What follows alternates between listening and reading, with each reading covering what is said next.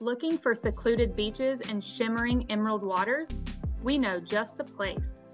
Florida has 825 miles of pristine white sand beaches, including St. George Island, just voted Best Beach in America by Dr. Beach.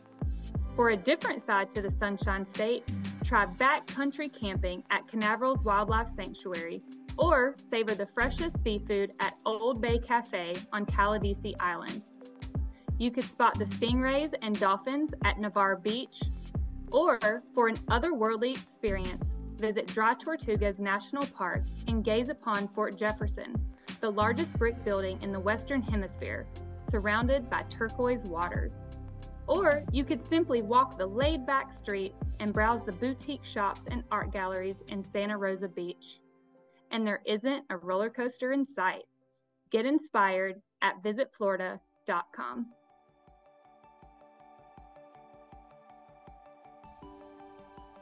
Toni Westland is a federal park ranger who works for the US Fish and Wildlife Service. She has been the supervisory refuge ranger at the J.N. Ding Darling National Wildlife Refuge for over 20 years, overseeing the non profit arm of the refuge. She manages all the volunteers and facilities, conducting educational programs, overseeing four park rangers, creating publications, and publishing social media content. Welcome to the Journey Podcast, where I, Si Willmore, talk with pioneers, trailblazers, and thought leaders who are pushing the envelope in their industries. Season 4 is sponsored by Visit Florida.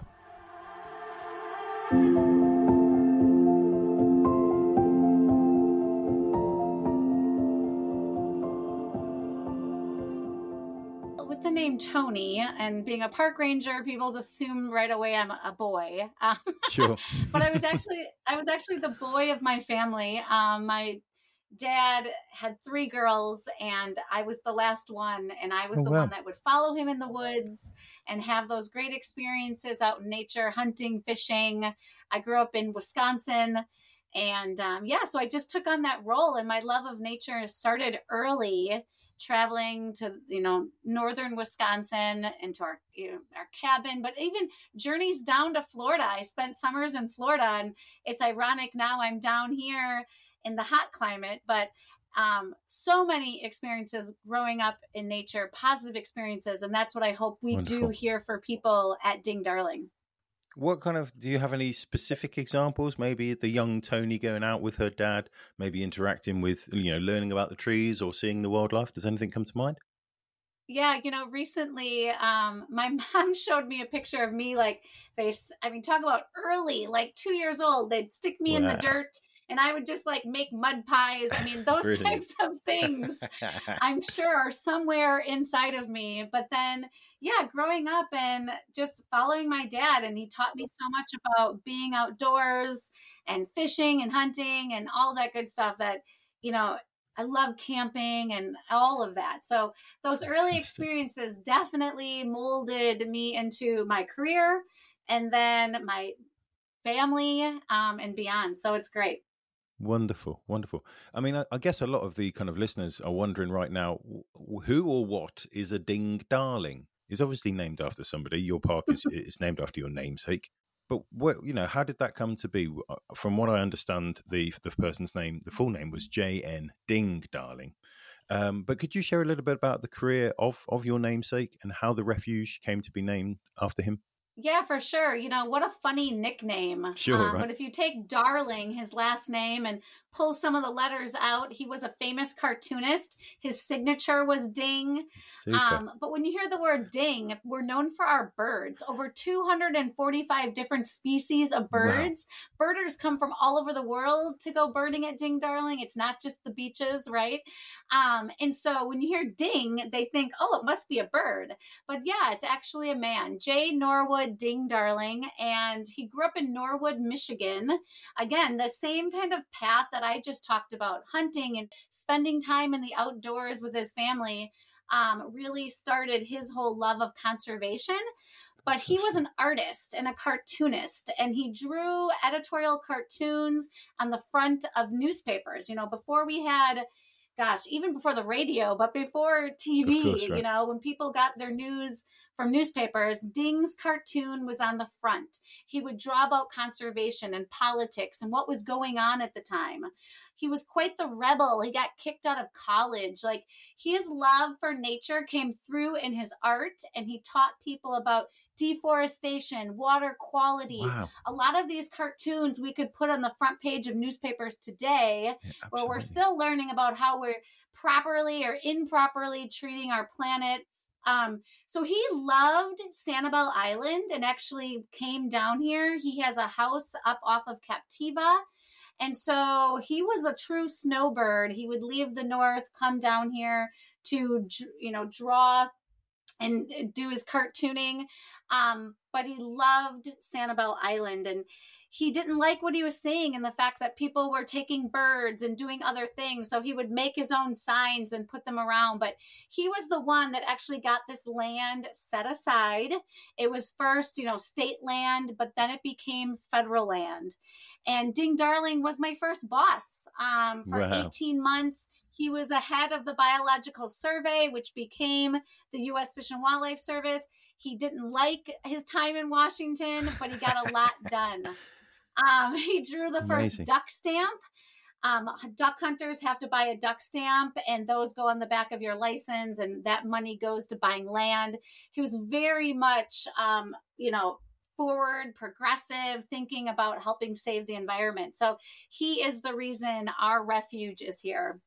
Fantastic, folks. Uh, you know, if you're listening, this is this is really interesting what Toni just said there. Ding Darling was actually born in like the 1870s, and he's been he you know uh, he sadly passed in like 1960 something 1962 i think it was so you know this is yep. a man who was very very active at the start of the 1900s let's say and as you say toni a lot of the kind of things that he noticed a lot of the problems with with human activity and the way we treat our environment that was all true at the turn of the century so hopefully we're kind of continuing to learn from him yeah, we are trying to keep his legacy going. You know, at the beginning Wonderful. of the the early 1900s, people were taking birds for ladies' hats. You know, feathers wow, were yeah. more than gold. Those type fashion was was killing, you know, wildlife, and that really changed.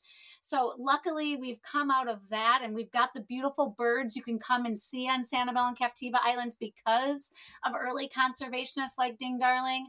But then, yes, you know, he was drawing about things that maybe we could be doing better today, like sure. water quality and litter and development, you know, um, and how important conservation land is. So what an amazing per you know person that started this and it's our legacy to keep that going to teach the next next generation Fantastic. Well, let, us kind of dive into that a little bit more, Toni, because you know, as you say, you're here to continue the the legacy of Ding and the, the wonderful work he's done.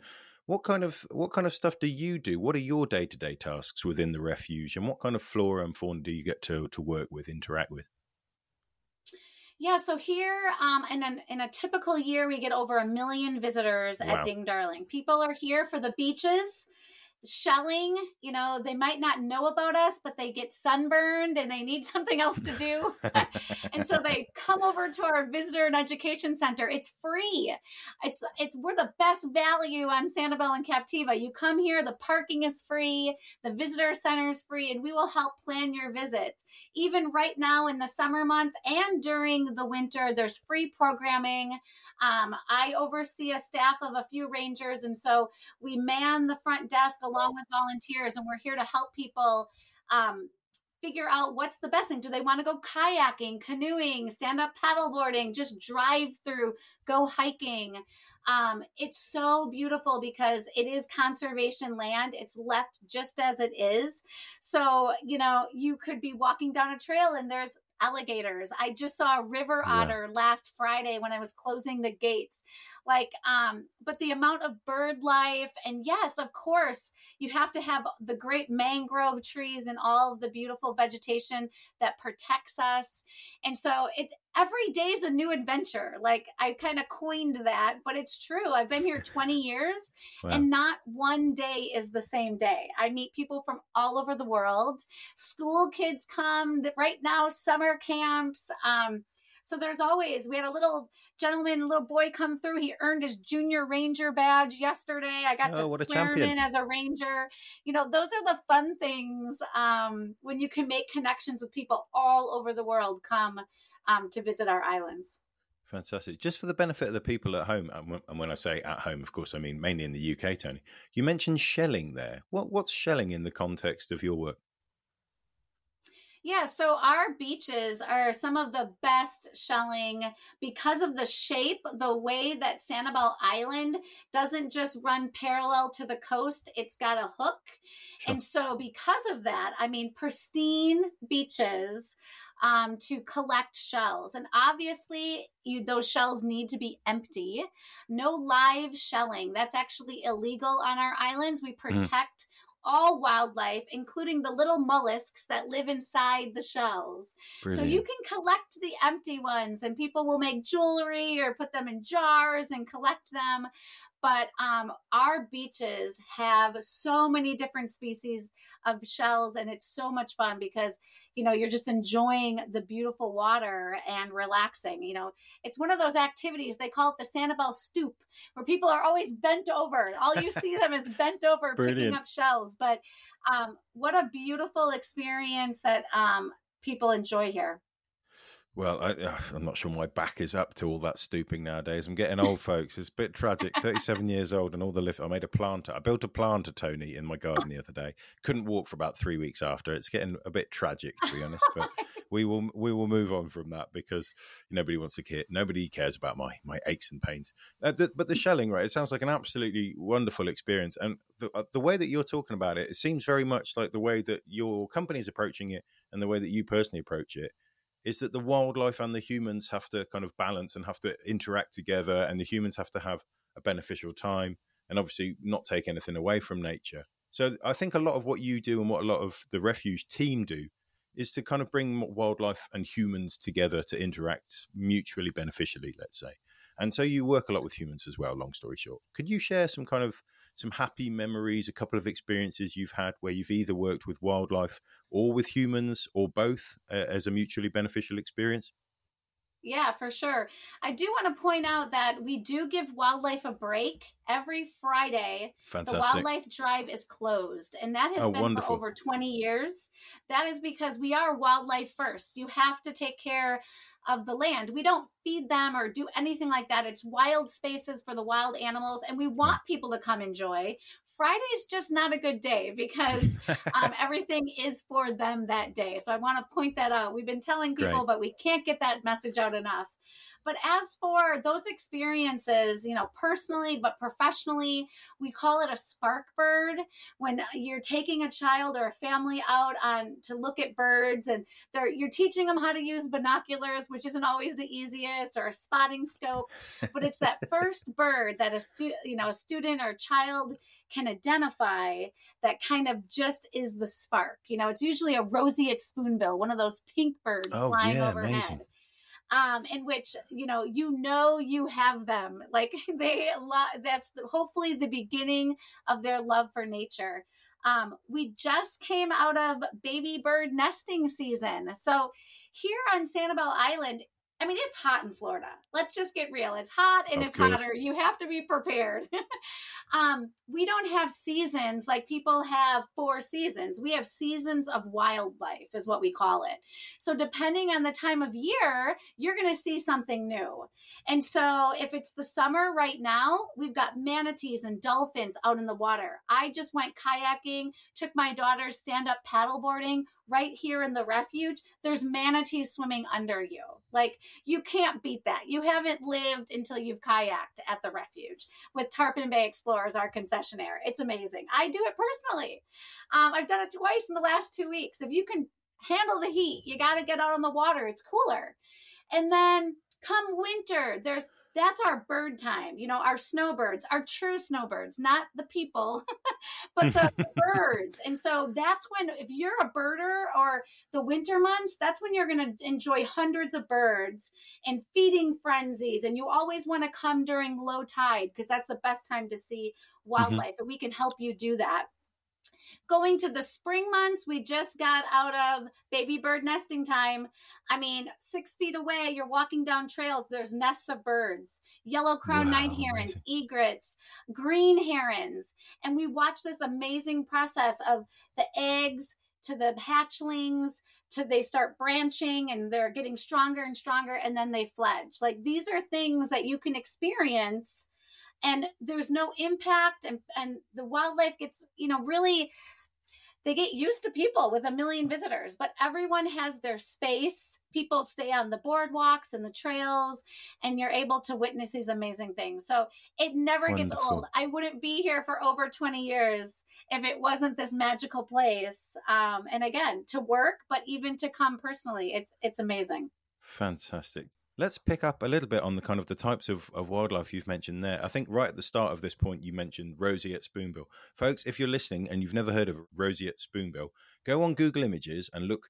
This thing is like, I can't remember where I first saw one, but this thing is like, how do you how do you even explain it? Like a like a flamingo on steroids? Is that fair? this thing is like a scary, majestic, wonderful flamingo. Does that sound about right, Toni? Perhaps you can do it better than I can. Well, some people call him the Dr. Seuss bird because it's got this weird bill. Right. And they're here all year round. I was just out yesterday on the wildlife drive and there were three of them and they feed by Amazing. putting this flat bill in the water, shaking their head back and forth as they walk. It's kind of silly.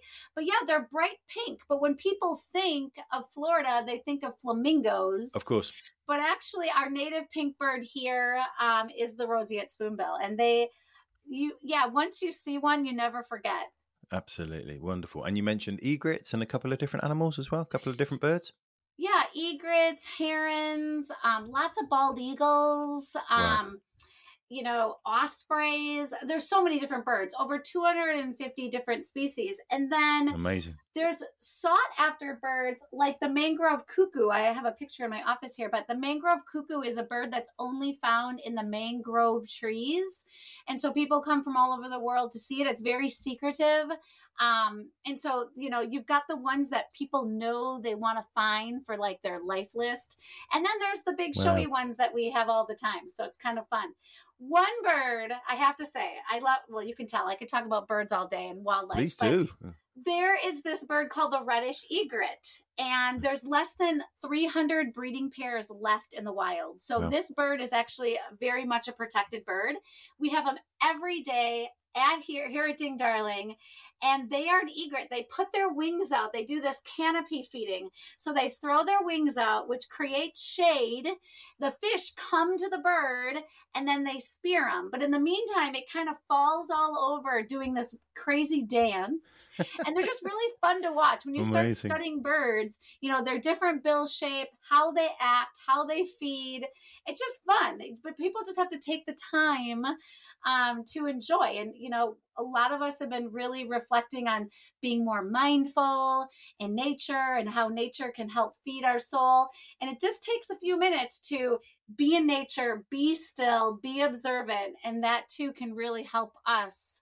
Um, emotionally and health benefits. So it's kind of exciting uh, that people are starting to feel more that nature helps us as much as we can help nature. It's this 100%. symbiotic relationship that we need to all kind of maybe sometimes put our phones down and really be present. And it's so important that these public lands are for all of us to enjoy, but sure. yes, that we're enjoying from a different, from a distance and not um, getting too close and stuff. But yeah, it is amazing to watch how they all interact. Absolutely. Okay, folks, we will be back after these messages. Looking for secluded beaches and shimmering emerald waters? We know just the place. Florida has 825 miles of pristine white sand beaches, including St. George Island, just voted Best Beach in America by Dr. Beach. For a different side to the Sunshine State, try backcountry camping at Canaveral's Wildlife Sanctuary or savor the freshest seafood at Old Bay Cafe on Caladesi Island. You could spot the stingrays and dolphins at Navarre Beach, or for an otherworldly experience, visit Dry Tortugas National Park and gaze upon Fort Jefferson, the largest brick building in the Western Hemisphere, surrounded by turquoise waters. Or you could simply walk the laid back streets and browse the boutique shops and art galleries in Santa Rosa Beach. And there isn't a roller coaster in sight. Get inspired at visitflorida.com. Okay, everybody, welcome back. Uh, Toni, you're obviously talking about your day to day life working within the refuge, but of course, you work at the refuge because of your love of nature in general. So, if you weren't working, where would you go just to just to spend some time in nature, spend some time with wildlife, and what would you recommend to visitors to the area? Yeah, I like those off the beaten path. Of course, um, nice. You know, we've got these beautiful, huge national parks wildlife refuges like where I work are sure. not as touristy, maybe not as well known, but I love going to any of the Florida springs. Wow. You know, in there's these beautiful places where you think it's like Bahama water in the middle of Florida. They're fresh Amazing. water that are totally off the beaten path.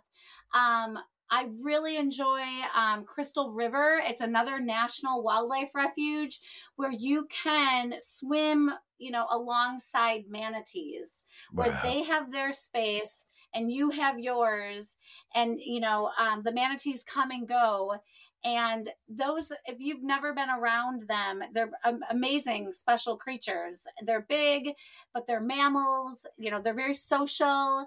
And so, like, they're like, all I can explain is they're like dogs under the water. Like, That's amazing. You don't even have to go near them because they want to come near you. They like to be scratched. They'll like roll over so you can scratch their bellies. And Toni, you said they're the, they're a bit like dogs, but they're enormous, right? They're um is it like a, a six foot long dog? Is that right in the water? So yeah, manatees on average are 10 feet and a thousand pounds. 10 feet. Oh my lord. And, so it's like a 10 foot dog that you're scratching the belly of. and they're mammals like we are. Sure. Obviously, we don't condone going and swimming with them, but there's these areas like Crystal River National Wildlife Refuge that are protected for them. And wow. there's springs where they can go in and out, but people can be there um, passively observing.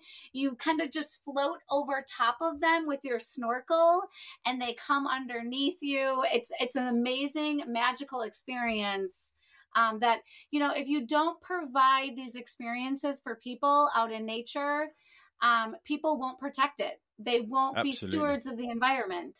So it's important. There's this balance of conservation land and public lands and having people experience so that they will protect Fantastic, fantastic.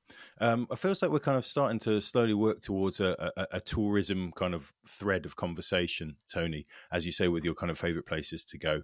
Something that I think is always, in, you know, essential to ask people on these podcasts is about your favorite places to eat as well. Maybe you could list some favorite places in Florida. You know, your favorite things to do, favorite things to see, yeah, obviously, I'd love to be a tourist in my own state. Florida's fantastic, so diverse. Fantastic. You can go up to the panhandle and almost have four seasons. It's crazy. Amazing. And then, um, so any local breweries are always sought oh, after. I'm, I'm, all ears. I'm all ears. um, and then all the way down to the Florida Keys. I was just down there, took the Key West Express. Never had taken the boat to the Keys from Fort Myers. That was super fun experience. Wow um, just to be on the boat for that amount of time and getting dropped off in Key West. Key West is such a quirky, fun place. I love the Keys. And I, always when I get to a location, I'm trying to find, you know, where the locals go. And so that's really important to kind of, you know, the touristy places are, you know, the well known places are good. But if you can somehow dive into those finer places, and every town has them. Of course. Um, that's I think the important the important part of it. Doing what the locals do. Absolutely. Uh, earlier in the conversation, you mentioned Tarpon Bay. Perhaps you could tell us a little bit more about that as well. Yeah, Tarpon Bay and Tarpon Bay Explorers, that's part of the refuge. That's how you get out on the water. And so to have those experiences, there's actually a kayak trail that goes through the mangroves. Wow. It's a called Commodore Creek and it curves around. You can't get lost, you know. So we're always sending people there because Tarpon Bay is like a giant bowl of water, and that's where you're going to see dolphins and manatees. But there's all these protected mangroves, and that's where it's great fishing if you enjoy fishing. But kayaking in the mangroves, um, there's nothing like it because you've got birds above you, beautiful clear water where you can see below you. Um, that that is a special that's a special way to to see the the refuge. One hundred percent. And and one final question. I, I, could talk about this all day, Toni. I could, but I'm afraid we're going to have to. Well, you have to go out and get into the world and start, you know, helping the wildlife and helping the nature and helping the people visiting. But one final question, as a as somebody based in Florida, favorite food? I know we could talk about food until the cows come home, until the manatees come home, as it were, but there must be maybe one or two iconic dishes or your favorite dishes that, that you would recommend to the folks listening here in the UK. Yes. So I am a fan for Yucatan shrimp. Oh, wow. Um, it's a spicy shrimp and um, they make it here. There's a couple places, but there's a well-known place here on Sanibel Island, um, Doc Ford's, that is loves and is is great. It's the best Yucatan shrimp and mojito that you could ever have um, here on Sanibel Island. So you can't beat that. Going down into the Keys, there's always great conch down there we're about to go into mini lobster season. People actually go out and get permits to go lobstering um, um, down in the Keys. That's about to happen, you know. Or you could do, you know, there's all there just the specialty things to do all over Florida.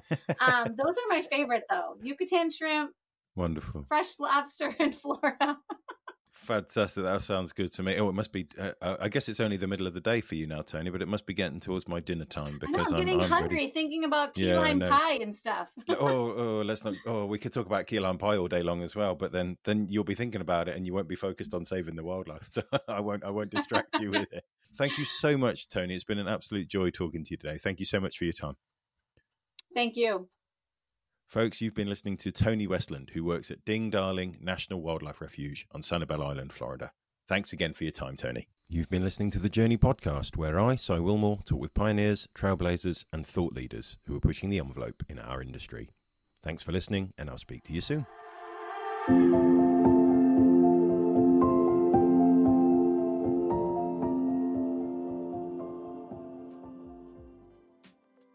Imagine a destination with 825 miles of idyllic beaches, more than 1,300 walking trails, and over 700 freshwater springs. This is Florida, where you can meet the manatees at Three Sisters Springs, zipline over a canyon in Ocala, and paddleboard through the waterways in the nation's oldest city, St. Augustine. Our extensive accessibility options mean everyone can enjoy our attractions and activities. Florida is truly limitless. Look beyond the theme parks and get out into the Sunshine State's great outdoors. To plan your next adventure, go to visitflorida.com.